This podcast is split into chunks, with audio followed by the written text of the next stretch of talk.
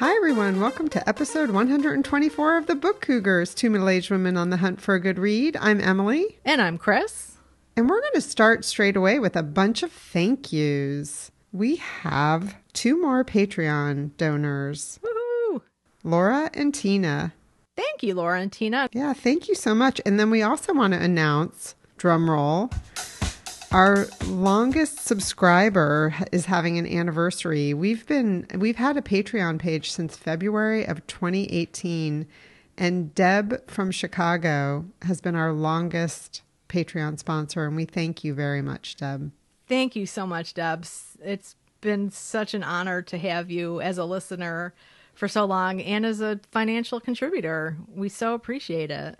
We really do. Thank you so much. And then we also had a PayPal donation from Anna across the pond. Thank you so much, Anna. Thank you, Anna. And she sent the best email talking about going on, you know, how she misses Biblio Adventures too, and that she, the last one she went on, she went to a bookstore that had a ginger cake bakery next door and she thinks she ate more cake than book shopping. And, you know, I said, oh, well, then you definitely should sponsor the Book Cougars. totally. We're all uh, peas in a pod. Yes. Yes, indeed. So at the end of this episode, we have an interview. Right, with Dr. Charlotte Markey. Her book is called The Body Image Book for Girls Love Yourself and Grow Up Fearless. Really great book. So we are excited to talk to her and share that interview with you. Yes, for sure. And then another special announcement at the end of this episode is going to be our second quarter read along. Yeah. We're going to have a special joint read along again with Jenny over at Reading Envy. So you'll have um, two books for the price of one read along, which is, of course, free. yes, exactly. we love our prices here. so so listen up on this episode and, and we'll we'll get to that announcement later in the episode. Yep, absolutely. So I wanted to start today with a poem. I have been reading the Connecticut Literary Anthology 2020, which um, came out from Central Connecticut State University. They sent me a review copy, so I've been reading in it a little bit each day. And I thought I'd share this poem because you're a foodie, and I really mm. love the poem. It's called Mulling Spices by Sitara Nanaguru. Mulling Spices. I don't really cook, yet I crave to paint the palette with a palette of spices, master my native cuisine. I hunger for Amachi's taste and talent in the kitchen, to know just how to stir the pot until the aroma awakens the sleeper within. A girl in tune with her Tamil roots, who won't mask her ethnicity with quiet, unassuming blandness. I'm desperate to feed my lack, satisfy my memory, nourish my soul. If home cooking is a kind of magic, and recipes are spells, then let saffron stain my disposition sunny. Turmeric trigger tenacity, clove, cinnamon, and cardamom massage enough sweetness to temper tamarind, and bay leaf be a balm, bringing it all home. Lest I lose my way, I'll leave myself a trail of mustard seeds and black peppercorns. Oh, I love that. Thank you. Absolutely. Yeah, I'm kind of salivating too at like all of the the imagery and the taste in there. That was lovely. Thank you. Well, let's jump into currently reading. What are you currently reading, Emily? Well, this is a perfect segue. I am reading. Thank you to the publisher Phaidon for sending me a copy of this book. It's called Today's Special 20 Leading Chefs Choose 100 Emerging Chefs. This is a big hunkster of a book. I put a picture up on our social media, so check it out. I was trying to take a selfie and I couldn't. I had to call in the gentleman caller. it's such a great photo because you almost look like a little kid sitting in a grown up chair with, you know, like a big picture book. It's adorable. It and it is a big picture book. It has over 500 images and 300 recipes. Wow. It is beautiful. And I just, I'm going to be, you know, this is going to be a currently reading book for me probably for the rest of 2021. I'm just going to have it around and pick it up and read it a little bit at a time. But um, strongly recommend this book for foodies out there who are looking for a, a nice coffee table book. Again, it's called Today's Special 20 Leading Chefs Choose 100 Emerging Chefs. Nice. I, I look forward to peeking into that book when we can get together again in person. Yeah. So, as I said, I've been reading the literary anthology, the Connecticut Literary Anthology, and I just want to toss out there too that they are currently accepting submissions for their 2021 anthology. So, you do have to be a Connecticut resident. Uh, we'll put a link in the show notes for all you Connecticut writers out there who may not be aware of this opportunity to submit your writing. Um, but the other thing I'm reading, oh my gosh, I feel like I need to do a drum roll on this one it's The Drowning Kind by Jennifer McMahon, her forthcoming mm. novel. so this doesn't come out until April 6th, but put it on your reading list now, everybody, because it is excellent so far. I'm only at the 30% mark. I've been reading a little bit before bed two nights in a row, and she's kept me way beyond my bedtime. Um, it's coming out from Gallery Scout Press and thanks to NetGalley for the advanced reader copy. So this was the book that Jennifer McMahon talked about on that Biblio adventure where we went up to Northshire, where she was in conversation with Simone St. James, whose Sundown Motel had just come out. So Jennifer was in the process of writing this novel, which is now coming out this spring, The Drowning Kind, and it is about a creepy swimming pool Right. I remember her talking about that, that there really was a creepy swimming pool in her past. Yes. and so everyone in that audience was kind of like, ooh. So it's really good, I have to say. It, it's uh, kind of a dual time frame. It's late 1920s and then contemporary. And the, the 1920s is kind of like a, a little bit of backstory in some ways to what's going on now. The main character is a social worker who is living in Seattle, the other side of the country from where she grew up in Massachusetts and where grandma's house is in Vermont. Her sister, who she was pretty close with as a kid, there was a, a three year difference between them, inherited grandma's house where the pool is. And it's a naturally fed spring that feeds this pool. The sister inherits the house, like I said, and I guess that's probably all I should say at this point. It's a mystery, like, you know, it's creepy horror mystery, like you don't know what's going on. And somebody, one of the blurbs I had read compared Jennifer McMahon, you know, to Shirley Jackson, like saying that she's the inheritor of Shirley Jackson, Vermont creepiness. yeah, maybe living there rubs off on you. right. Again, that's The Drowning Kind coming out April 6th. It's by Jennifer McMahon. Put it on your reading reading list now. I'm sure I'll be I'll talk about it more in the next episode. Again, though it might be one of those books that it's hard to talk about because you don't want to give any spoilers. Right. Because yeah. just the way things are unfolding now, it's really kind of cool. I know just hearing you talk about it, I'm having all these images of creepy things coming in from the spring fed water and, you know, all that. So I don't know. That's just my imagination running wild. I'm also reading Oak Flat, A Fight for Sacred Land in the American West by Lauren Redniss. This is a graphic novel, but it's a it's a graphic novel that's nonfiction, journalistic, just beautifully drawn. I actually um, posted a picture of this on social media, and the artist responded, and I said, I have to ask you, what did you use for the artwork? Was it pastels? Was it colored pencils? And she said it was colored pencils. And the pictures oh, are cool. just beautiful, and um, it's a it's a look at what is a continuing fight for over land in Arizona that is historically Apache land. And many years ago, it was discovered that underneath this land was one of the biggest copper reserves ever found.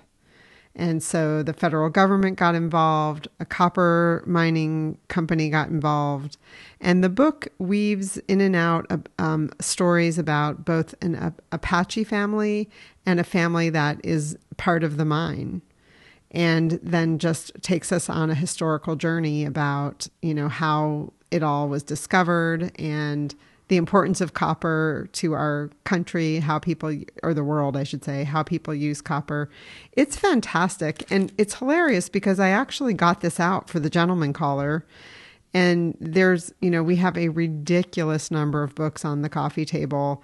And I did an intervention over the weekend and started collecting all of my books because it's an embarrassment of riches.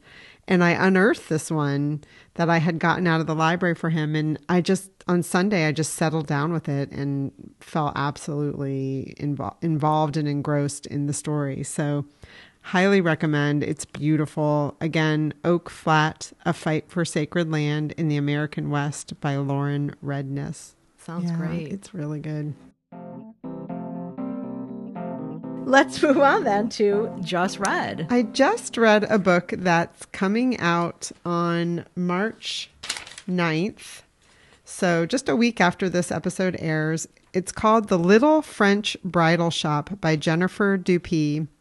And I have to say, if I were giving awards for the most misleading title and the most misleading cover for a book, this would win both of those awards. Oh my. so I just want to let people know like there's more in this case don't judge a book by its cover for sure. Um, this book has a lot of heart. It's Jennifer's debut novel. It has lots of autobiographical parts. Jennifer grew up north of Boston. She had an affinity for big, kind of rambling houses. She always wanted to grow up and renovate and live in a big home. And this book is about a young woman, Larissa, who is coming home to the small town she was raised in. Her aunt owns a big rambling house called Elmhurst. Her aunt has passed away. So Larissa's coming thinking, oh, she's probably going to renovate it, do a little bit of handiwork on it, and then maybe sell it. As she's coming back to town, she steps into the local bridal shop and on a whim purchases a wedding dress. No wedding plans in sight. but as small towns happen to be, the rumors start to spread that she's getting married and she just kind of goes with it. So that's one arc of the storyline. And and in that the the idea of how rumors spread in small towns, I thought I would just read this little passage of when a bunch of townsfolk are together and this was her her she's thinking back on this aunt that passed away in a conversation and her aunt said this town is full of people making shit chat aunt ursula would say. You mean chit chat the family would correct her. No she meant idle chit chat the funeral reception had been nothing but commentary on the weather the newly paved roads the traffic light that had finally been put in at four corners and even some actual chit chat about the new septic system going in under the library. so that's an example of you know the things you have to talk to talk about in a small town. So you know, the, but the point is, you know, the the book's called The Little French Bridal Shop, but the story is actually about a lot more than this one scene where she steps into the bridal shop and purchases this wedding dress. It's split up into three sections: fall, winter, and spring and it really is about Larissa's awakening. So I love how, you know, you're slowly moving into the part titled Spring. Her parents were, you know, the parents with the perfect marriage that loved each other, traveled together, and now her mother is suffering from dementia. So there is really an arc of the book about that trigger warning for people that, you know, that might might find that upsetting. Jennifer, when she's talking about the autobiographical parts of this book, it a lot of the reason she wrote this book was to deal with her own grief about her mother and her mother's illness and suffering from dementia. So I really liked it a lot. And like I said, it surprised me when I was reading it. So I highly recommend that people give it a try. The themes are marriage, finding oneself, coming to terms with the parents, dementia, small towns, and things like that. And then the renovation of this rambling house, so called Elmhurst. The Little French Bridal Shop by Jennifer Dupee, coming out March 9th. So is the cover kind of like, does it look like a cozy? Here, yeah. Or I'll what is show the. it to you. It's like a little, you know, patio set of chairs in front of a bridal shop with a wedding dress, which isn't, it's a beautiful cover. I love the cover. It's just, it wasn't really about the bridal shop. What did you just read? Well, I just finished uh, Little Comfort by Edwin Hill. And that was the mystery novel I was reading last time that was recommended to, to me, well, to all of us, by John Valeri in a past episode, in a recent episode, I should say. And so this is the first book in the Hester Thursby mystery series. And Hester is a research librarian at Harvard who specializes in finding missing missing people on her off hours, I should say. That's not her job at the library. Um, but as a research librarian, she knows how to find people and has access to all those great databases. What was really fun was that there was one of those synchronicity things that happened. My latest edition of Mystery Scene magazine arrived, and right on top is an interview with Edwin Hill. Oh, how cool. Yeah, isn't that cool? So um, that was a, a nice interview with him. One of the inspirations for the book was his grandmother, who was a librarian. Edwin had started writing this and wanted to have the focus be on one of the the male characters in the novel, who's a bit of kind of like a, a sociopath. So that was the main character, but then Hester came along and just stole the show. And now he has this critically acclaimed series that he's writing. It's on its third book now. Um, so I look forward to reading more. I'm definitely going to uh, pick up more from him because I liked it's certainly not cozy, but it's not like hardcore violent, although there is violence and murder happening and murder on the page even which you know on a, in a cozy mystery the murder's always off the page so there, there is some gruesome violence but it's not like over the top. Not too not too much blood splatter. not too much but there is some of that. But i really i felt like it you know it made me feel like i was there. Like there were some scenes it's cold it's winter it's in boston and you know people are going in and out of bars and it just i could feel Yeah. that you know i could feel being there um, so that was a, a fun read and thanks to john for recommending it and putting it on my radar again that's little comfort by edwin hill Well, we're all definitely using our reading to do some traveling these days, so that's cool. I'm glad you got to visit Boston as well. I just read Milk Fed by Melissa Broder. Thank you to Libro.fm for providing that to me. Reminder that Libro.fm is one of our affiliates. If you sign up for an audiobook subscription with them using Book Cougars, uh, you get two books for the price of one. And they're a wonderful company as well. They're a socially responsible company, which we appreciate and the world appreciates. Yeah, absolutely. And we'll, we have a link in the show notes, or you can always just go to their website and put in Book Cougars, one word, and take advantage of that special offer. Uh, they do have a really great selection of books and a really nice, I think, the app interface is really nice and easy to It use. It is, yeah. And um, every time you purchase a book, it helps independent bookstores as well. So, Milk Fed by Melissa Broder. I'm, I guess I'm kind of late to the party on Melissa Broder. A lot of people know about her. She's a poet. She wrote a book called The Pisces, I think, that was really popular. Again, I did listen to this, and she narrates the book. Serious trigger warning if you have an eating disorder. This book is a lot about a young woman who has an eating disorder, very restrictive eating. Um, she works in the entertainment world in LA.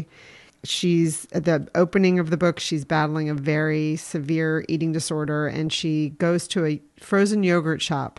And she's very specific when she goes about how much you can fill her yogurt container. And there's a young Orthodox man who works at the yogurt shop who's very careful and follows all of her instructions.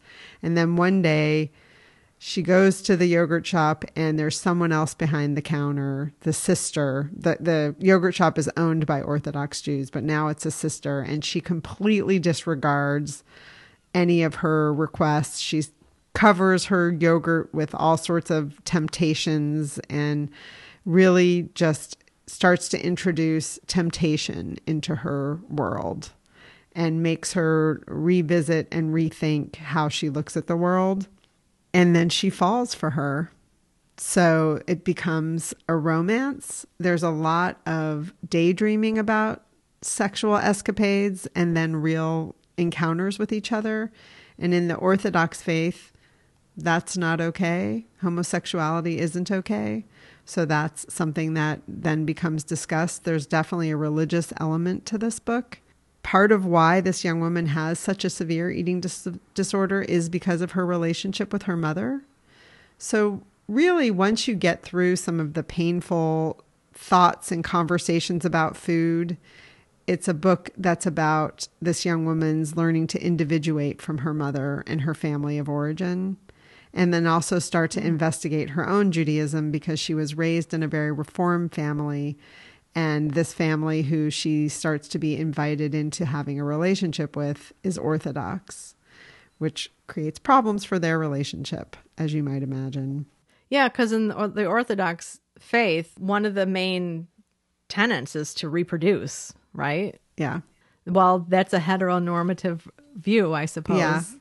right because they want you to reproduce in a certain way for sure. Mm, so the mm-hmm. theme is a lot about appetites. True appetite with food, sexual appetite, right? There's a lot of food and sex in it. There's a lot of fantasy, longing, trying to figure out your religion, mother issues, need to find your own truth. There was a lot to it, but it was a very uncomfortable book for me to listen to.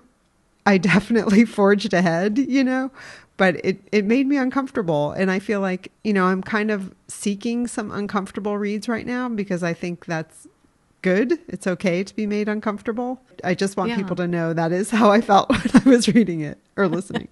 what is it that made you uncomfortable out of the, all of those things you've mentioned? I mean, I think it makes you look at your own world order of eating first of all. And you know i certainly have my own issues around that both from my family of origin and my current origin.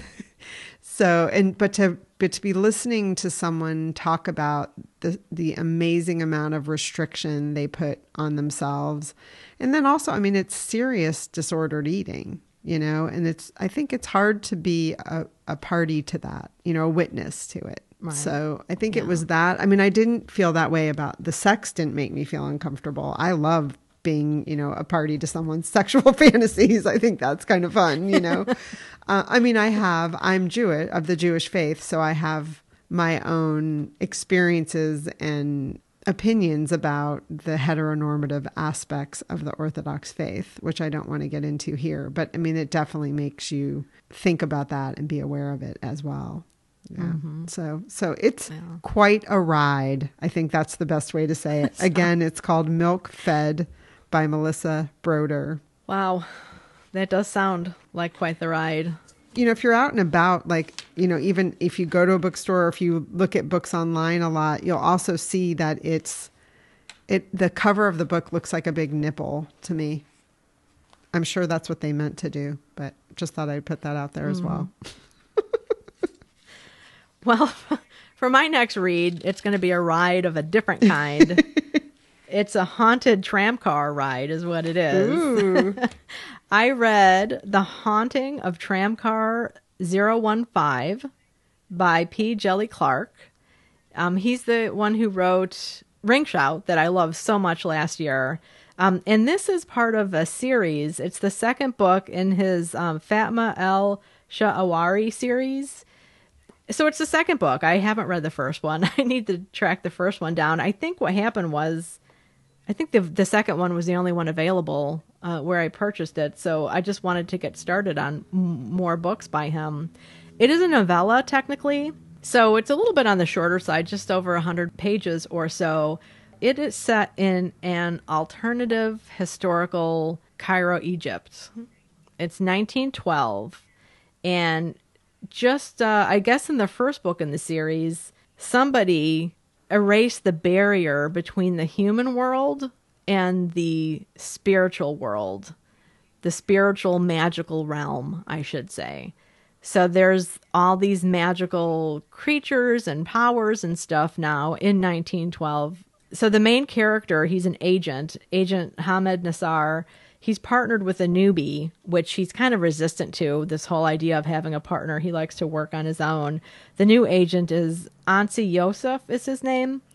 They are agents for the Ministry of Alchemy, Enchantments, and Supernatural Entities. So they are there to kind of control things that get out of control on the magic side of things. And they're called by the transportation department that there's a haunting in this tram car that's a violent haunting, like it assaulted a woman. And so they've taken the tram car out of commission. And now it's not like your normal tram car in boring human terms, like it's running on magic and all these different routes. And there are these different types of creatures that I don't want to go into great detail about because it's fun to discover them.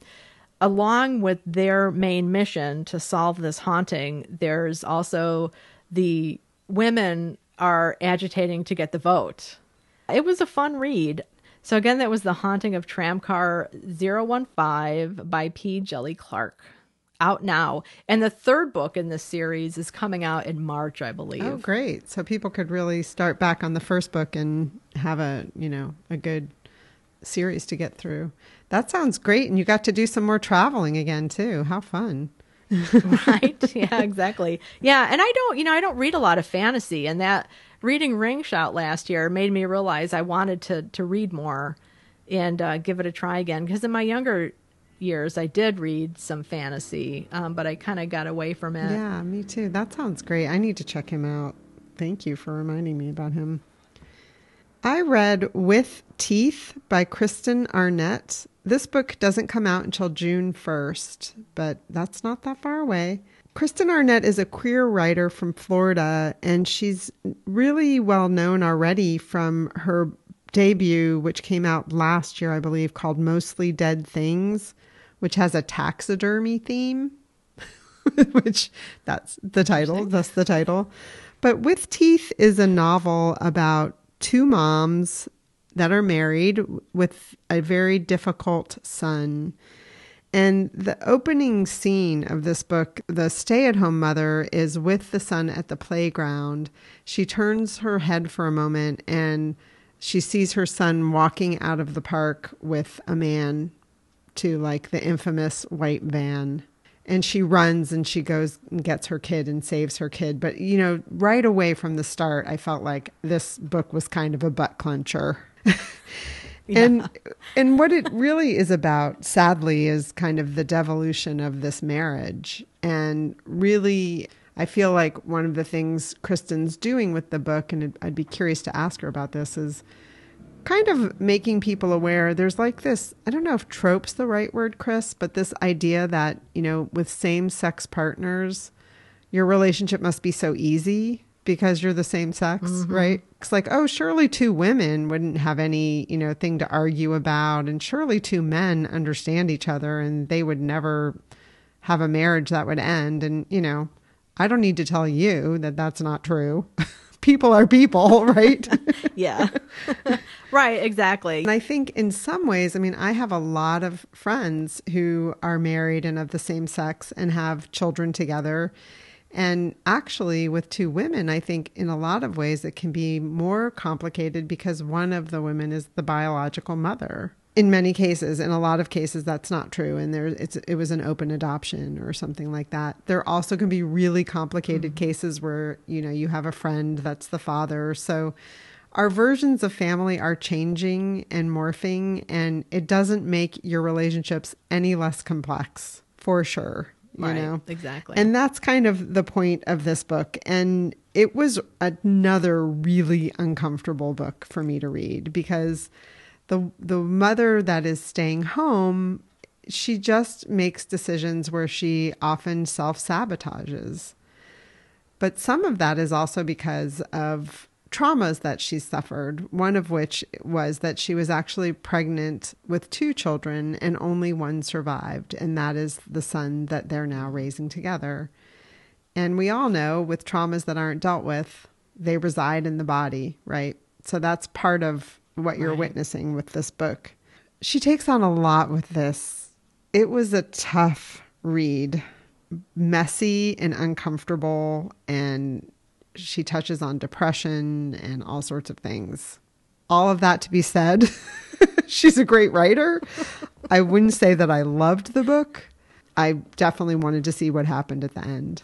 So I kept with it. Okay. Yeah. Again, it's called With Teeth by Kristen Arnett, out on June 1st.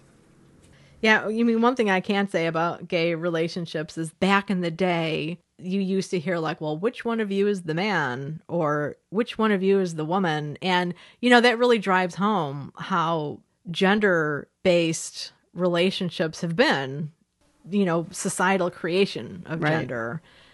I think if anything, one one thing that gay relationships has done is to help highlight that and to show that it's not a man or a woman, it's this human and that human. Definitely. And what their strengths and challenges are and, you know, put any two people together and, you know, you're in for an interesting ride usually. yeah, and with marriage, I mean, in this book, definitely addresses the idea of stay at home parent versus the person who's the breadwinner and the complexity of that as well. And what happens when someone's job has more value than another, and whose job is it to empty the dishwasher? And just because you're home with the child, is it your job? And maybe because your job isn't, you know, you don't earn as much, more of the housework falls on you. You know, that's another thing that she's certainly addressing with this book. Yeah. Interesting. And that's a new one? That one comes out in June, you said? June 1st. Yes. Oh, cool. Yeah. Yeah. Nice. Well, I haven't read anything else other than lots of textbooks and lots of library articles. I read one other novel um, called The Lowering Days by Gregory Brown. This publishes on March 2nd, so the day this episode airs. This is a beautiful book. It's a debut novel. It was a good follow on to our read along of Milltown because that one of the themes is that there's a, it takes place in Maine and it's in a mill town. It's two families, both fathers served in the Vietnam War. One um, became a, a hero, and the other was a deserter. And the one that became a hero, actually, his family was the family who was the owner of the mill. And as when we talked to Kerri Arsenault about Milltown, you know, the owners of the mill um, tend to be the people who build the town and are kind of revered in the sense that uh, the town becomes reliant on them for a lot of uh, the benefits, you know, to the town. He was the son that was expected to carry on at the mill, but he really put, turns his back to it because of his feelings about the mill, and he becomes a lobsterman when, upon return from Vietnam. The other father, who was a deserter, came back to town and became a boat builder. And the, what the two shared in common was the love for the same woman. But the man who builds boats ends up with the woman. They both have families, and the story is about those families. It's beautifully written. I really enjoyed it. It's told from the perspective of the youngest boy in the family of the boat builder. And another thread of the story, and this happens at the very beginning, is that the mill is burned down. A fire is lit and it's burned down, and it's well, maybe I won't say who lit the fire, even though that comes out very. so it's arson. Yes, it's mm-hmm. arson. It comes out very in the very beginning of the book. But there's a thread also about Penobscot Indians um, who, uh, you know, live up in that territory of Maine where this book takes place. The title, The Lowering Days, refers to the paper, the local newspaper that is by that name, run by the mother, Fallon, of this boat building family. Lowering Days also refers to when you lower a grave into the ground, which I didn't know until I read this book. So the themes are the main, the outdoors. There's a lot that takes place on the water, fatherhood, love, family in a broad sense, inheritance, and native people. There's a lot of um, the native language written in the book that's really beautiful to look at as well. I loved it. I highly recommend it. This book really surprised me and I got completely lost in it. It has a beautiful cover too. Let me show it to you, Chris. Oh, oh yeah. Look at that. There's a beautiful tree in winter with birds on it and then birds flying away, and the tree is in water. Beautiful. Yeah, and those are ravens, and the the father who's a lobsterman raises ravens, which I didn't know people did. I know that people do that with pigeons, but I'd never heard of that. So again, it's called The Lowering Days by Gregory Brown, and its publication date is the day this podcast goes live. Biblio Adventures. Did you have any? I had one. Me How too. you? you go first. All right. Well, I had a Willa Cather Biblio adventure. This was through the National Willa Cather Center, part of their author series. Uh, author Julie Olin Amantorp gave a talk based on her new book, which is titled Edith Wharton, Willa Cather, and the Place of Culture. So, you know, people, when they think of Edith Wharton and Willa Cather, they usually think like n- not two authors that would go together necessarily, because Cather is so associated with the Nebraska landscape and Edith Wharton with New York. When in reality, uh, you know, Cather was a, a New Yorker for, you know, more than 40 years of her life. And Edith Wharton, actually, she kind of grew up in her earliest years were in France, in Europe, and then she did live in New York for a while, but then you know, left um, around I think just before World War One, maybe. I didn't take notes. I'm trying not to take notes and just enjoy conversations. Yeah, you're doing enough note taking in school right now, right? right? Yeah, exactly. Anyway, what Julie said was that as she started studying both authors, you know, she found that they had more in common than they had in difference in a lot of ways. And her title, The Place of Culture, can also be flipped to The Culture of Place. Oh, interesting. So, different ways of looking at place and culture. And I just got a copy of the book. I ordered it uh, through the Cather Center and it just arrived today. So, I do look forward to getting into that. Right on. That sounds fun. I'm glad you got a chance to do some some Cather fun. Yeah, and in Edith Wharton too. I love I love Yeah. Edith Wharton. Good for you. I So, what was your biblio adventure? I watched I from my couch The Dig on Netflix, which is based on the 2016 novel by John Preston um, of the same name. And John Preston is the nephew of Peggy, I'm not sure if I'm going to pronounce this correctly, Piggott. And she was a junior archaeologist on the Sutton Hoo team. So this this movie stars Carey Mulligan and Ralph Fiennes. It's a, a, based on the true story of a landowner named Edith Pretty, and she hired an archaeologist named Basil Brown to excavate these mysterious mounds on her estate back in 1937. Yeah. And what they discovered were these Anglo Saxon ship burial sites. And then all of this, you know, cool paraphernalia that goes along with that time period. Wow.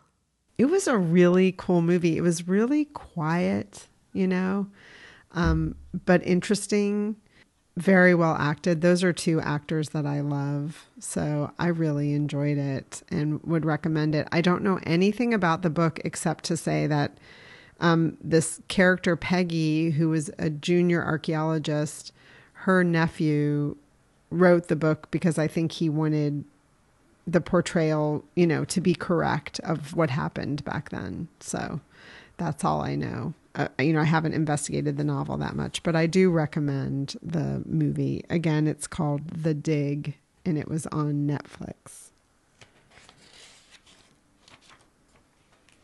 I think I lied. I, I, I turned my page and I had one other biblio adventure. I'm sorry. Oh, cool. No, well, this was because of that book Milk Fed that I said was kind of uncomfortable for me to listen to. I decided I wanted to listen a little bit more to Melissa Broder and hear her talk about the book just to make sure there was nothing that I was missing. So there are if you're if you read the book or you're curious about reading the book, she's on book tour right now because that book just came out. And I watched two events with her that are available on video, and I'll put the links in the show notes. Um, one was through Books Are Magic in Brooklyn, and then the other was through Books and Books in Miami, Florida. And the thing that I'll say that I realized after listening to her talk is that I think part of what made me feel a little uncomfortable is there's like a generation gap of people who grew up more in the public gaze, I think, you know, with social media and with reality television. And so I think that was part of it that reading it, I felt a little bit like I was watching and listening to things that were none of my business. But in watching Melissa Broder talk about it, and talk about how open she is with her own sexuality and her own control issues with food and her, you know, own growing up years in the Jewish faith. Like she's just really comfortable with telling you things and showing things on social media. So it made me feel a little old, I have to say.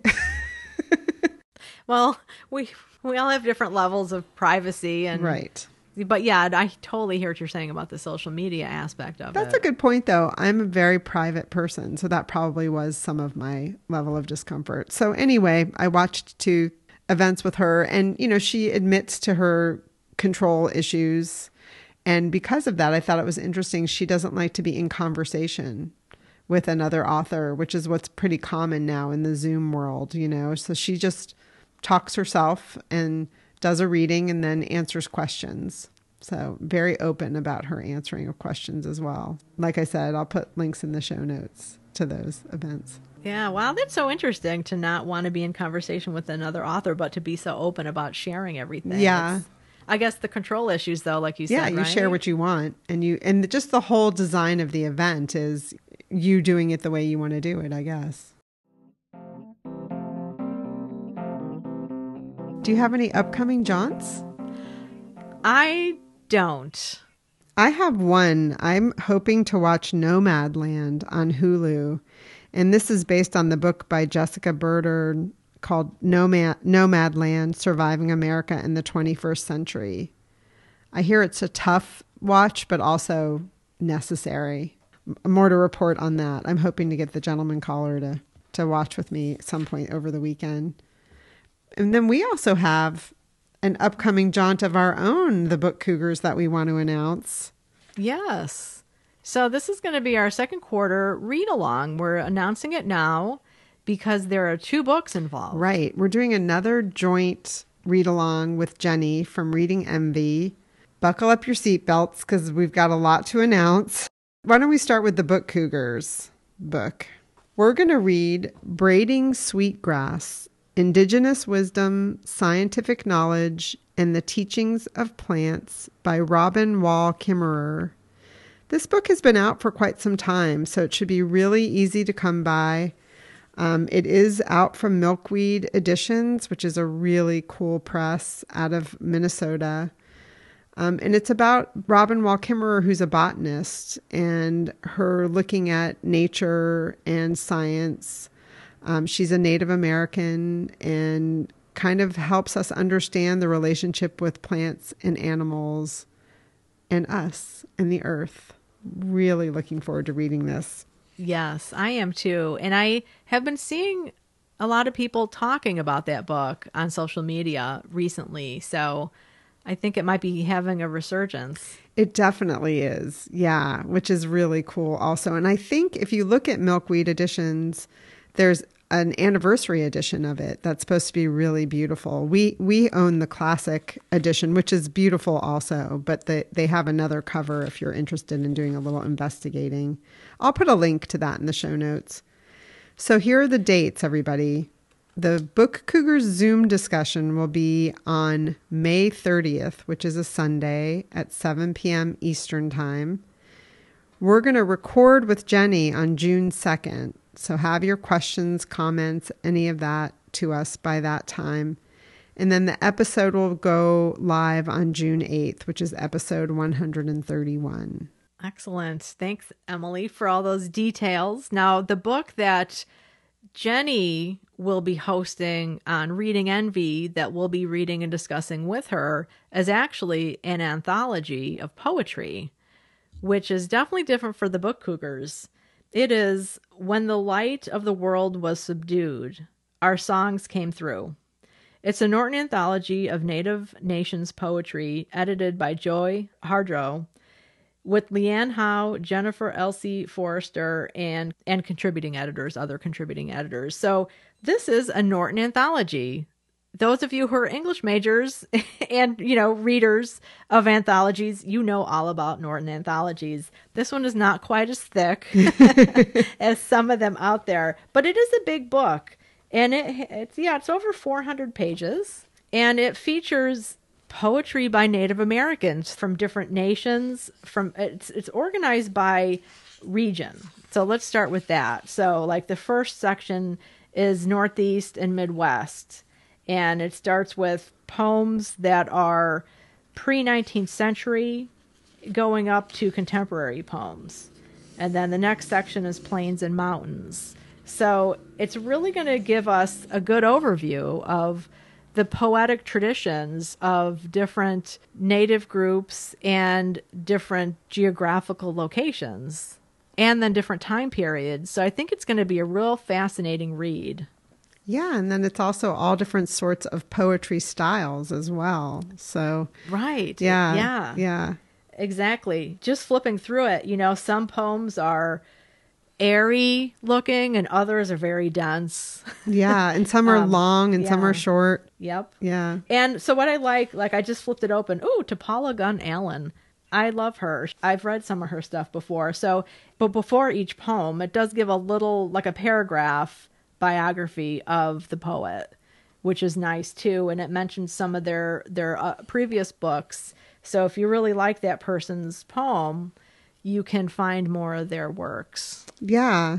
Yeah, I'm looking forward to it. And I think it'll be a really good book to discuss as well. And Jenny will be hosting a discussion on May 8th, which is a Saturday.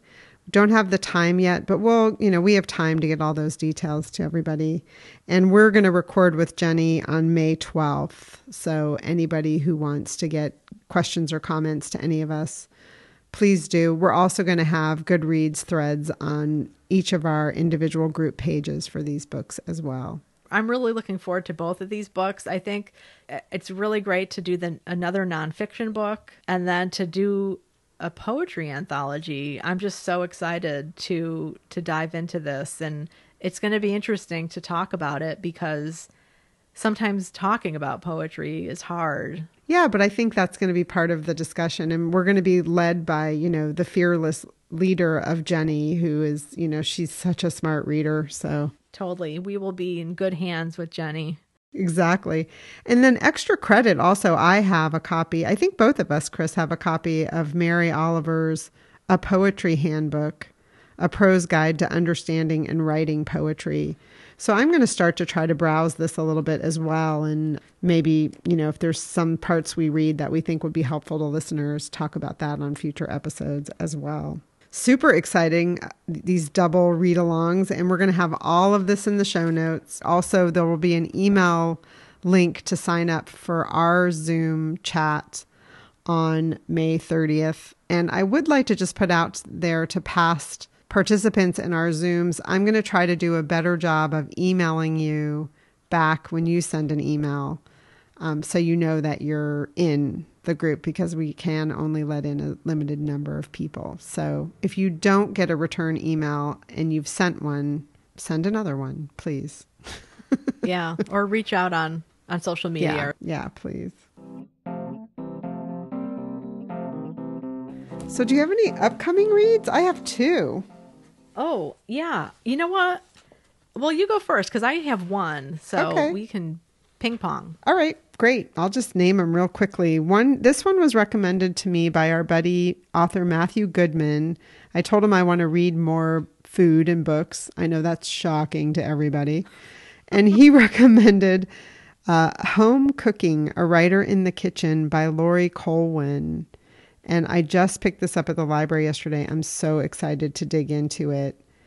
And then more excitement and more poetry I have the new collection by our buddy Shuly Xóchitl Cawood.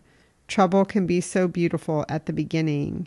This is her first book of poems.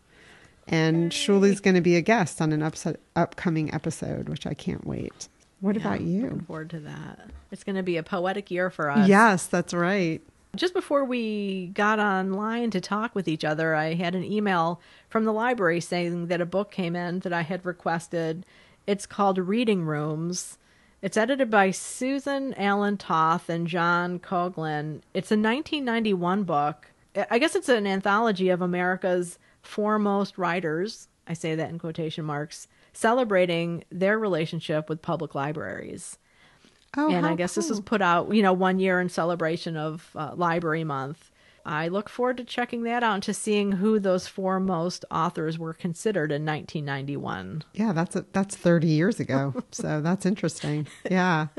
Cool. Yeah. That sounds like fun. We're both in kind of some nonfiction territory these days, it seems. Yeah, uh, you know, it's um, it's kind of interesting to to. I'm not. I didn't commit to any reading challenges this year, other than my own the Willa Cather short story project that is ongoing, and I, I feel a little bit freer, or, or at least less guilty. For not getting to the challenges that I have committed to in the past. yeah, well, you have a lot of uh, expectations this year, so I think that's good. So, coming up next is our interview with Dr. Charlotte Markey about her book, The Body Image Book for Girls Love Yourself and Grow Up Fearless. The target age for this book, she said, was 12 when we were talking to her.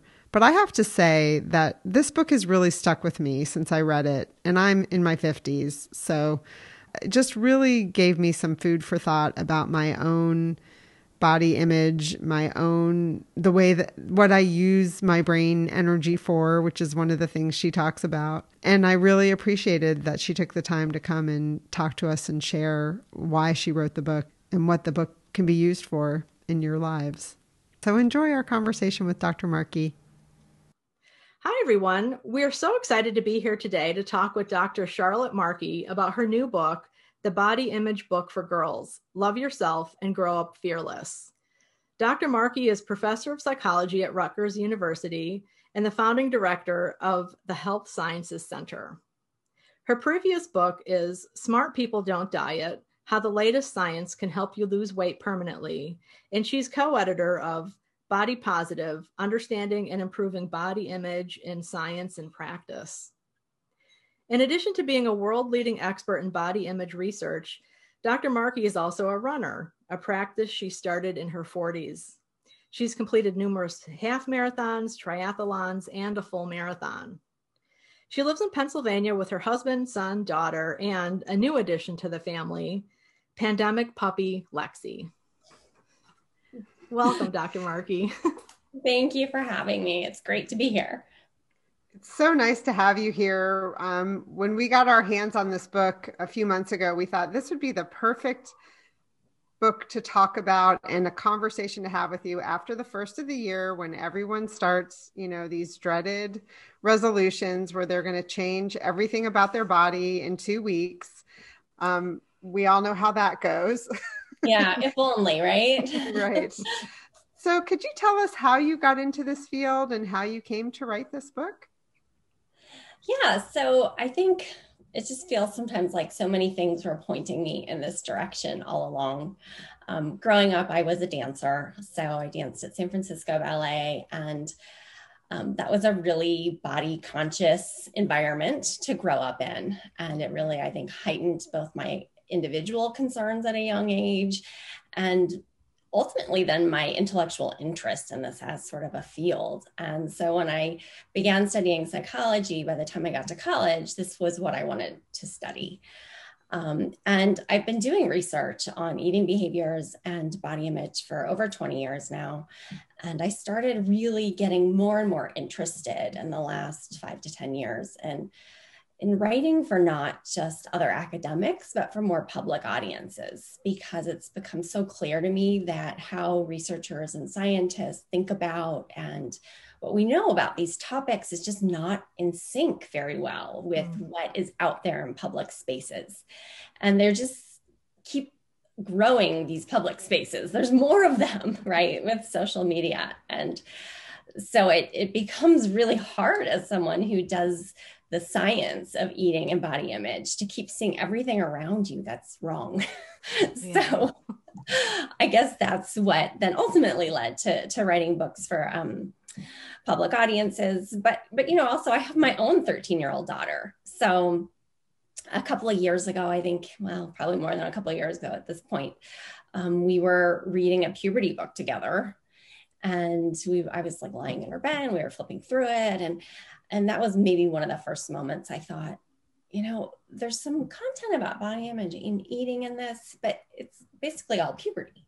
Mm-hmm. And, and what if sort of the, the balance of content was flipped? Like I want that book um, yeah. for my own daughter, for, for all the girls out there. Yeah, that's great. I mean, I think a lot of the books and a lot of even the the way that schools pay attention to this issue is just to talk about how your body's going to change. Yeah. And also talk about, you know, sexuality. Some schools do that, some schools don't. Right. You know, but this book really takes it a step further about how to be okay in the body that you grow into, right? Yeah. Really different. Yeah, so I think you're right. It's not that there's no information available that would be, you know, accurate or useful, but in schools, a lot of times it's like here are the, the food groups, right? is how food is discussed and sort of like this is healthy, this is unhealthy, and this sort of dichotomy that's not particularly useful. Um, and your body will change. And and there's kind of just a lot of, I think, vague discussion in ways about bodies that it's just not addressing what girls really have questions about. Right. And you start out in the book just talking about what body image is, you know, which is yeah. a, which is a term that's not used very often. So can you talk a little bit about why you chose to start there? Yeah, I mean, I think it's one of the many terms probably we throw around, but do we even know what it means? And I think even my own understanding continues to evolve the longer I spend time working in this area because sort of the, the researcher's definition would be how people think and feel about their bodies. But really, that's not separate then from a lot of our behaviors. Our behaviors are so directly impacted by those thoughts and feelings. Um, and really, it's just such a huge chunk of our mental health that I feel like body image isn't really just about our appearance or our bodies. It's kind of just how do we feel about ourselves? Yeah, you know, I really liked what you were saying about um, when you're talking about the the problems of dieting and and one of you're the first person I've ever read who talked about how much mental space it takes yeah. for you to constantly be thinking all day long what you should eat what you shouldn't eat what you're going to eat and really just how that takes away from your own relationships your relationship with yourself as well and that was really profound and i appreciate that. You know i think about it a lot in raising a young girl too because i think about it in terms of all the things i want her to go out and accomplish in the world. And seeing i feel like kids these days are just smarter than i was growing up and yes i mean i'm just constantly surprised by some of the things they'll say or do and um, you know so listening to her and her friends when i'm well, when i used to be able to drive them somewhere in the car or something um, their abstract thinking skills just seem to really surpass what i would expect of middle schoolers and i think i don't want them to lose that you know, it's like you kind of give up part of yourself when you spend too much time invested in what are you eating and how are you looking and are you worried about what people are thinking about your physicality. Yeah. Yeah, that's a really good point. And I think part of why they are smarter than us, I agree with you, is because they have access to so much more information right? I mean, our information used to come from, you know, reading the encyclopedia and things like that. Now they, at the touch of the bu- button, you know, they have access to the world, which I think has, I think, I don't want to put words into your mouth, but you do talk about this in your book, has impacted your research because of particularly the area of social media, right? And the images that, that young women are faced with on social media. Can you talk about that a little bit? Yeah, I mean, I think it's really tempting just to say that social media is all awful because there are so many beauty ideals and there are a lot of sort of how to tips that we don't want young people exposed to. Um, but there is also a little bit of research to suggest it isn't all bad. That, like you said, it's a great source of information sometimes. Um, you know, I was really surprised around the election how many young people seemed much more knowledgeable and aware um, than I ever would have been in junior high or high school about a presidential election. Um, and a lot of they're getting from YouTube, yeah. you know, because it's not like they read the newspaper. Mm-hmm. Um, and so I think we don't want to throw the baby out with the bathwater when it comes to social media. And we have to be careful because, especially in the midst of this pandemic, this is how young people are connecting with each other is online for the most part. And that's safer right now. Um, but you know the the selling of beauty and the selling of ideals is also very real there and we really need to work on kids media literacy so that they kind of know to not take that stuff seriously, to not get too invested in it, to realize that a lot of it's just fake, you know, right. advertising. Yeah, right. Fake and also photoshopped. Yeah, you know, mm-hmm. every, all these bodies that we see. Um, and I know you you wrote too that there uh, there's a movement of actors actresses who are saying I don't want my images to be photoshopped. Yeah, which I think is really a great movement.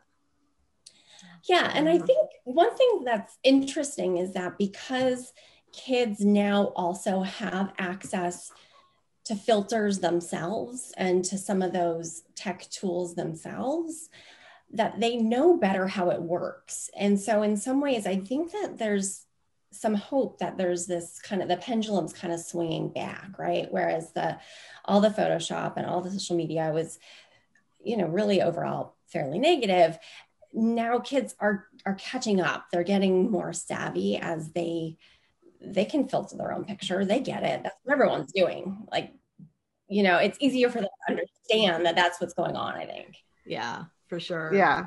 Yeah. That's uh, a great point. and, yeah. and, one of the things you talk about um, was also uh, the teasing that goes on whether yeah. it's from your family members or friends. And how that impacts people's attitudes towards their bodies and themselves. And you say at one point to choose not to internalize the teasing. And I'm wondering if you could talk a little bit more about that and, you know, some proactive tips maybe um, for how not to internalize negative attitude towards oneself. Yeah, I mean, this is really tough, especially when you're growing up because your friends and family are kind of how you're learning about yourself and so if you're getting negative feedback from those people it's it's really hard i think to resist that and to not sort of make it your own perception of yourself. Um, but none of us need to carry that for our whole lives right? We can choose either in the moment to reject it or later upon contemplating to think you know i don't really agree or i don't care right? So if we get negative feedback about our bodies, I did a lot growing up as a dancer. Yeah. Um, and, you know, at the time, I just took it as truth. And it took me decades to realize, like, well, I, I don't actually care though. Like, that doesn't matter to what I want to do in my life, which of course isn't the same thing as saying like we don't care at all about how we look. Most of us do, and that's completely normal and kind of socially acceptable, I think. Um, but do you have to be, you know, waif like thin? Well, that doesn't really serve most people. And so you have to, I think, sometimes just make choices about how you view these things. You know, what's really healthy for you? What's going to help you to have both a healthy and happy life? Yeah. Yeah, it's a good point. It's but it's tricky. I mean, Chris and I were talking about this issue earlier today because you know the, a lot of those um, conversations that are had with you are had from your family of origin when yeah. you're really young. Yes, and you do internalize it before you have the you know the understanding and the capacity and the maturity to undo some of that harm you know? So have you do you have any tricks of the trade other than of course therapy which i'm sure helps you know, that, that, folks might think about as they're i mean i have to say you know uh, in parallel to that question that it's one of the things i loved about this book. My my kids are now adults but i thought boy if this book was out when my kids were young i would have had it out on the coffee table. You know, it's yeah. just yeah. a great reference where they can, you know, look at it themselves and have another kind of cheerleader in their court. But if you're just getting to read the book when you're 50, you know, yeah. which is wonderful too. Yeah. yeah. I mean, I think, you know, that's sort of part of I feel like almost like my, my mission as a professional then is to get more of this information directly to the kids when they're young so that they can feel that sort of positive support and that sense of like you can make choices about these things. You should feel empowered. Um, and and so i hope that the book gets to a lot of girls. So that before they really do internalize anything too negative or before they they feel badly and that affects maybe their experiences of what they want to do when they grow up right? That they can resist some of that. Um, i know it's idealistic. I know it's you know you can't change the world necessarily with with one book. Um i'll try though. That's a great uh, start. I mean, right. Yeah i mean right. I, yeah. trying to trying to keep it um you know my expectations reasonable of course. But i think then once we're older it gets really hard you know? I do think that once some of that negative internalization takes place it can be a lot of work to undo some of that. And um, I don't have really easy tricks. I think that it takes some time. Um, and, you know, I think for me, some of it became more solidified when I became a parent and I thought really carefully about what I wanted to model for my kids and what I didn't want to model.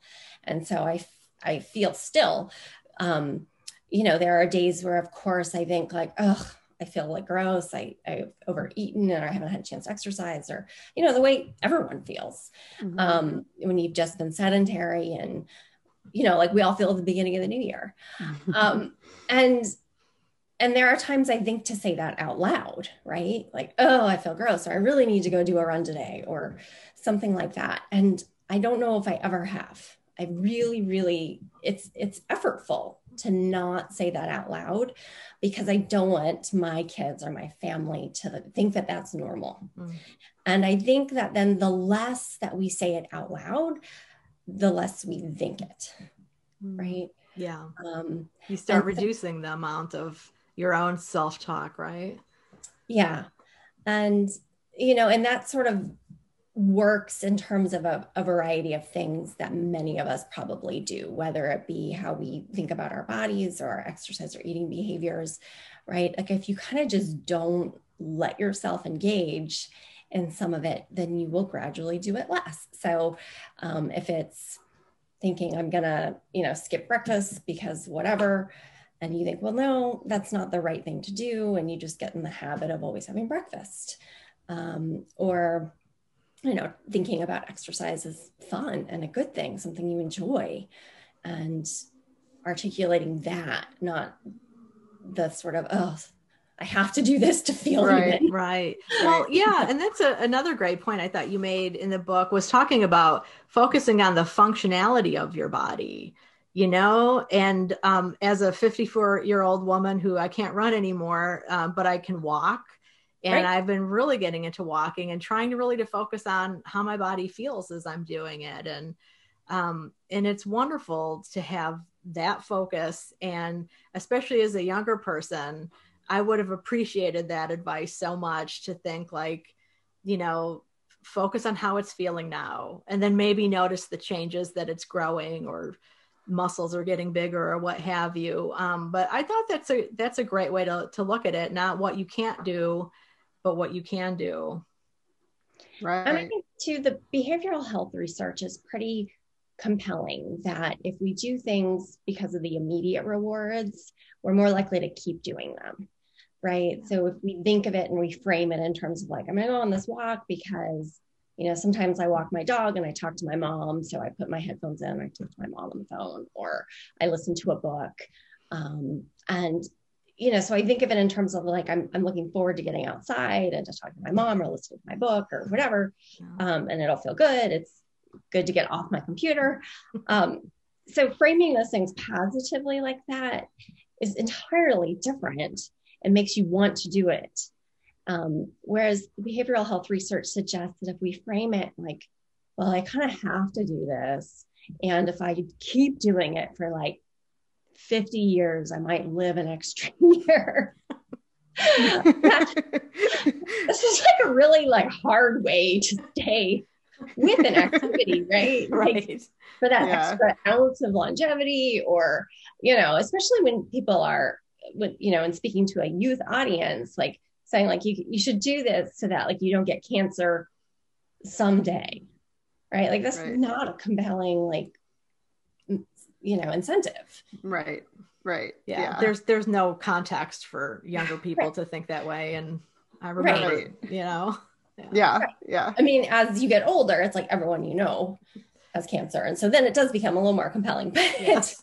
right yeah yeah yeah well, I used to talk about my I used to try to explain to my kids the difference between like a day where they got outside and got fresh air and moved their bodies and a day that they didn't and how, you know, there would always end up being some version of conflict or something on the days that we all didn't get fresh air and move our bodies. And so I think that that mind body connection is really important yeah. and huge, you know. I'm, yeah. a proponent it's tricky because I think um, as a as a parent or if you're working with young people, you know, if you force something, then it it loses a lot too, right? Yeah. We want to encourage, we want to offer some some motivating reasons, we want to try to present things in this sort of healthy framework. Um, but you know, if you force it, then it right. just becomes like a power struggle. Right. Yep. Yeah. yeah. so, yeah. Well, and you even say that in your book, which I thought was kind of radical when you're talking about exercising and moving your body. Um, about how when you're young and you're in school and you have so many activities, you may not feel like yeah doing it, and that that's okay. Mm-hmm. That yeah. it's it's never too late. And I and I made that connection kind of to you starting running at 40 you know um, yeah. and i know you just said you're you grew up as a dancer and that is certainly a ton of movement every day um, but you know, I like that that you're giving young girls who read this book and boys who may read it and adults like Emily and I kind of that that grace to have some yeah. space that you know you're not going to drop dead this i let me cut that you're just giving people you're just giving people grace uh, kids to not have to feel like they have to do everything all at once well i think too you know as a health psychologist I really do believe that people can change and they can keep improving. And I like to say we're just all works in progress. And it pays to be thoughtful about this, but it usually doesn't pay to like oppressively discipline ourselves. That just doesn't take us where we want to go. And it certainly doesn't work to shame ourselves or others. Um, yeah. and and so I think it's okay just to appreciate that, you know, maybe because of the pandemic, some people are not as active because mm-hmm. they like to do activities that are not possible right now. Mm-hmm. Um, if you like to walk or run, you may be more active than ever because mm-hmm. there's so few other things you can do, maybe. Mm-hmm. Um, but there are different phases in all of our lives, and there are different you know times where things will be more or less possible and and we just kind of have to try to get better i think about being understanding with ourselves being self-compassionate yeah. yeah that's a really important one yeah. Yeah. I, I wanted to ask you about i noticed that you're um, currently working on writing a i think somewhat similar book but for boys. Can you talk about how that's looking different to you maybe than the one you've written for girls? Yeah if all goes well i will finish the draft of the um, body image book for boys this week actually. Oh, wow. oh congratulations I know. I kept saying I want the draft done by the end of 2020, but you know, nothing in 2020 went as as planned. so if I can finish it the first week of 2021, that's pretty good, I figure. Absolutely. Um, but yeah, so it, the body image book for boys will be out um, next year, actually, in 2022. And it's in some ways very similar. So there's some information that is highly overlapping with the girls' book. So nutrition doesn't actually really change for boys. So the information about nutrition um, is largely the same. I've tried to include questions that I think boys will have um, about nutrition, for example. Um, but again, the information is sort of the same. In terms of how they feel about their bodies, though, and um, their mental health and what they're comfortable talking about, uh, things get kind of different. so it's really been a lot of fun to to talk to boys and young men about these issues, um, to be really digging into the research literature, um, and and even to talk to other parents of young people because I think the biggest lesson for me, and one of the main points that comes out in the book, is that when boys have concerns about their body, they don't articulate them as concerns about their body. Mm, interesting. Because we've really feminized all of that. Mm. And they don't understand that that's the concern. So they start going to the gym all the time. But they say that has nothing to do with their body image um, or they start eating a lot of protein or they start you know doing these protein powders or creatine supplements um, but they don't identify that as related to their body image or um, even disordered eating at times. Mm-hmm. Um, because they really don't have the vocabulary to talk about it in those terms. And so i think that um, the book for boys you know, one of the most important things about it, hopefully, will be to just start to make both boys and parents more aware of what's actually healthy versus maladaptive and, and to work on instilling that language um, for talking about these issues, that these are not just girl issues, they're not just issues that girls and women deal with. Um, and oftentimes you know it's it's shocking to me even that that parents support these behaviors among boys because they think well they're just you know very athletic or they want to get a college scholarship or you know you want to spend all of your time playing soccer but you know maybe that'll pay for college. Um, yeah. and you know if girls were doing some of these same things we wouldn't be okay with it, it we would identify it for what it was yeah, that's fascinating. Yeah, it's really interesting. And you know, one of the most sort of just like striking little details is all the all the boys I talk to, well, all the girls I talk to for the girls book, um, they fill out a form where they indicate that they're doing this voluntarily, that it's okay for me to use their information. I always use pseudonyms um, to protect their privacy. But then I ask if it's okay to acknowledge them, like in the back of the book. Mm-hmm um, because I want to give them, you know, that credit to thank them. And all of the girls were fine with that. They said, yes, acknowledge me. About half of the boys are not. Mm, interesting. And so I think that really speaks to this idea that like they're not even comfortable having talked about it. yeah.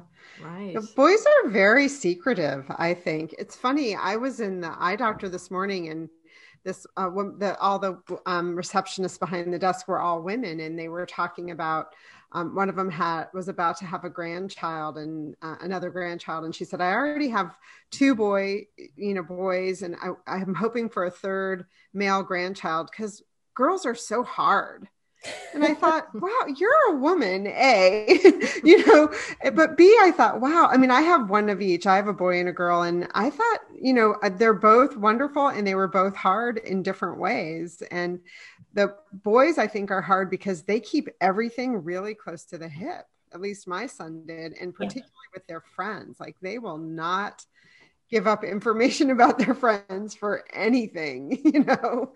So. Yeah that's interesting that they also just didn't want that to share their name. Hmm. Yeah. Yeah. I mean, it's great then when you see I mean, some of the boys I started out interviewing were a little bit younger, you know, 14, 15, even 16. And I thought, wow, I'm just not going to get a, enough information. Like, this is going to be really hard. Yeah. Mm-hmm. um, yeah. But it's great then when you see as they reach, you know, 17, 18, 19, the early 20s, um, especially some who've been forced to for some reason or another to, to think about these issues whether you know i interviewed one boy whose sister was anorexic or i've interviewed a couple boys who've had eating disorders. Um, you know when they've been forced to think about the issues or they're maybe just a little bit more mature a little bit more thoughtful it's really really cool to have those conversations and to see these sort of young feminists being um, you know developed when they talk about you know the pressure that they feel and they'll recognize that it, in some ways it's even worse for girls and they you know they just really um it's just you know i just love talking to young people but but to talk to boys who've kind of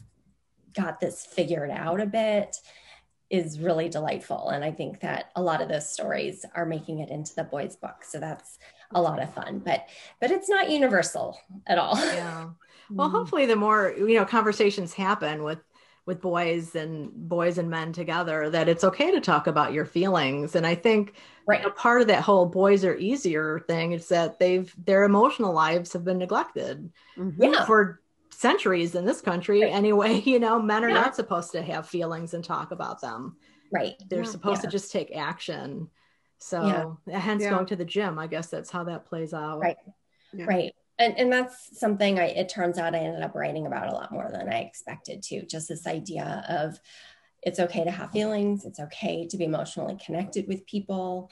It's okay to just be comfortable with who you are.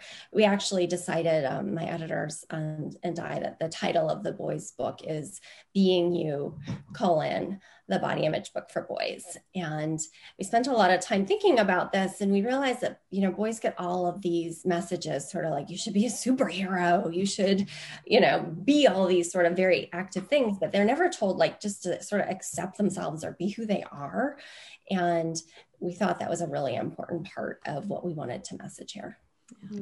That's wonderful. Right. Yeah. yeah. Well, if you don't mind, I'd like to change direction a little bit.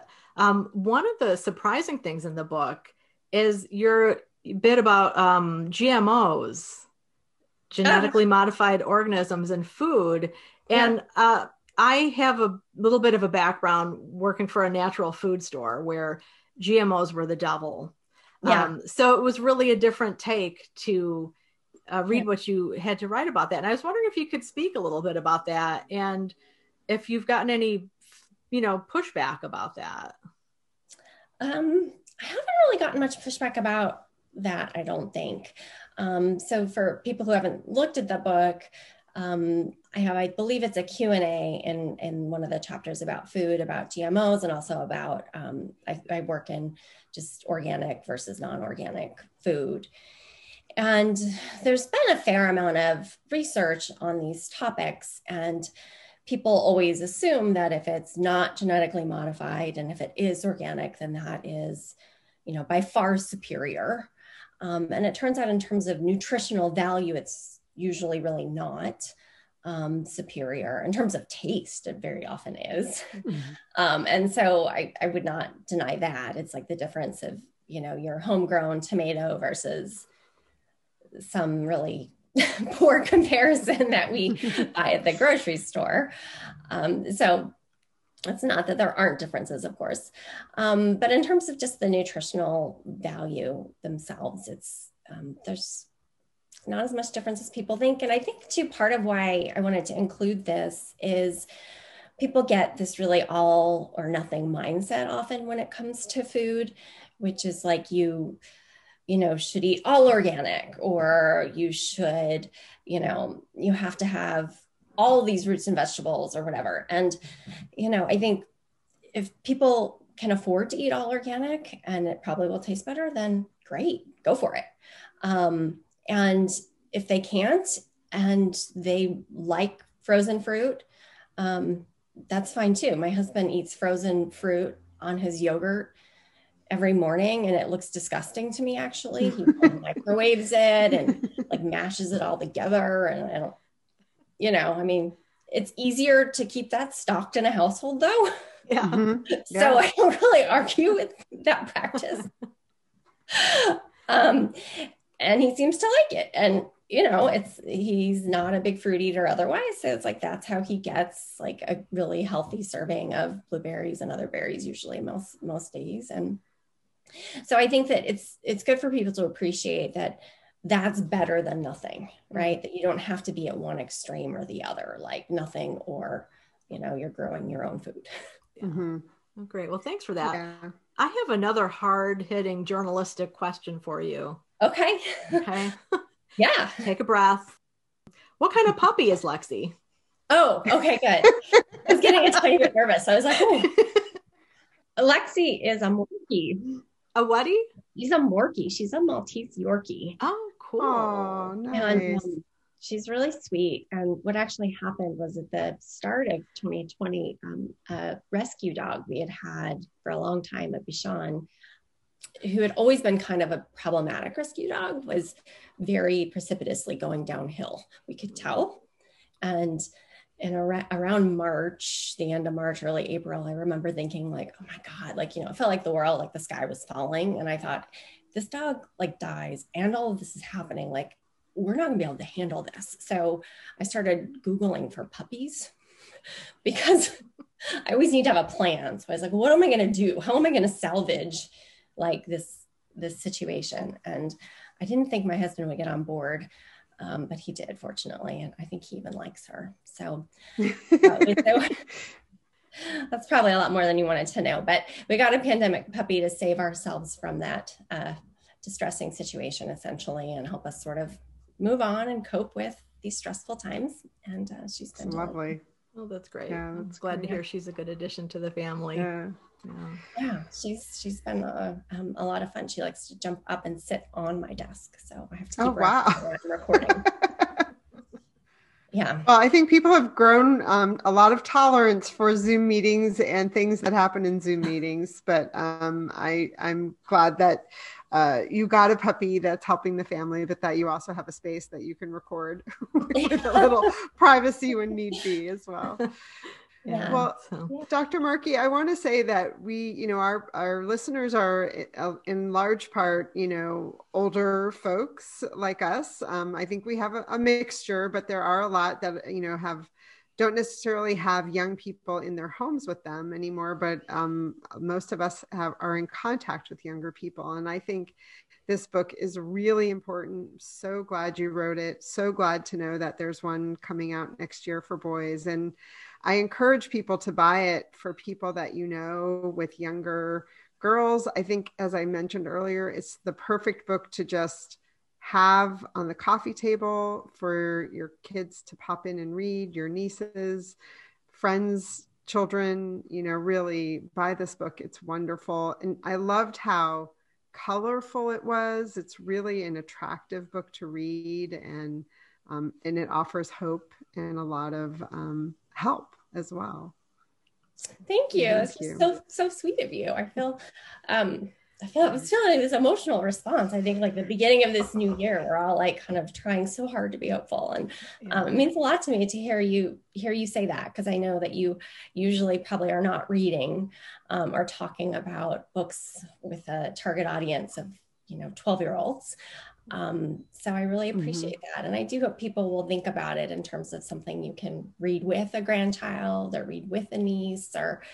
Um, you know, it's a really, in terms of financially speaking, it's such a small investment. And I think such an important issue that is just really difficult for a lot of people. You know, I think especially a mm-hmm. lot of women um, like us who are in our 40s and 50s and 60s and, you know, grew up um, worrying about these issues and didn't have the support or have the people saying, like, you're more than this. You don't need to worry about this. Like you have another mm-hmm. purpose in this world, and it's not just how you look.